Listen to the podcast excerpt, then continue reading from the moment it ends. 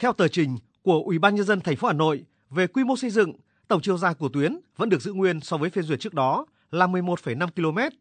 Tuy nhiên, chiều dài đoạn đi trên cao tăng từ 8,5 km lên 8,9 km và đoạn đi ngầm giảm từ 3 km xuống còn 2,6 km.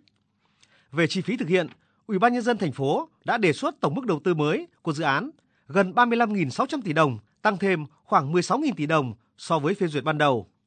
Trong đó, hai hạng mục bị tăng vốn nhiều nhất là chi phí xây dựng tăng hơn 6.600 tỷ đồng và chi phí thiết bị tăng khoảng 2.700 tỷ đồng.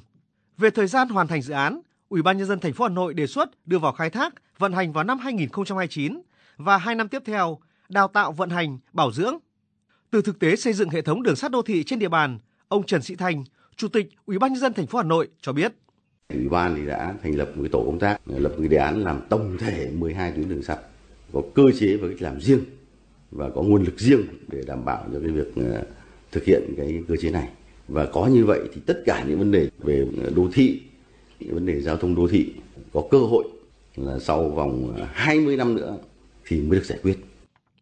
Dự án đường sắt đô thị số 2, đoạn Nam Thăng Long, Trần Hưng Đạo là tuyến đường sắt đô thị kết nối khu đô thị mới với khu đô thị trung tâm thành phố.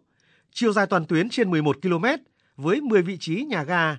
Từ năm 2015, dự án gặp phải vướng mắc về vị trí ga ngầm C9, ga Hồ Hoàn Kiếm và đến năm 2022, vị trí ga C9 đã được Thường trực Chính phủ chấp thuận.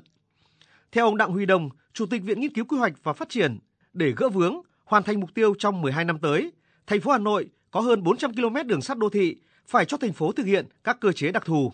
Chúng ta thay đổi tư duy, cái cơ chế có thể nó vẫn đúng với các địa phương với tỉnh nào đó trên cả nước nhưng nó không còn đúng với cái thành phố Hà Nội. Vậy thì phải cho Hà Nội một cơ chế đặc thù. Được làm trong một cái khung khổ pháp lý, thể chế, cơ chế quản lý đặc thù.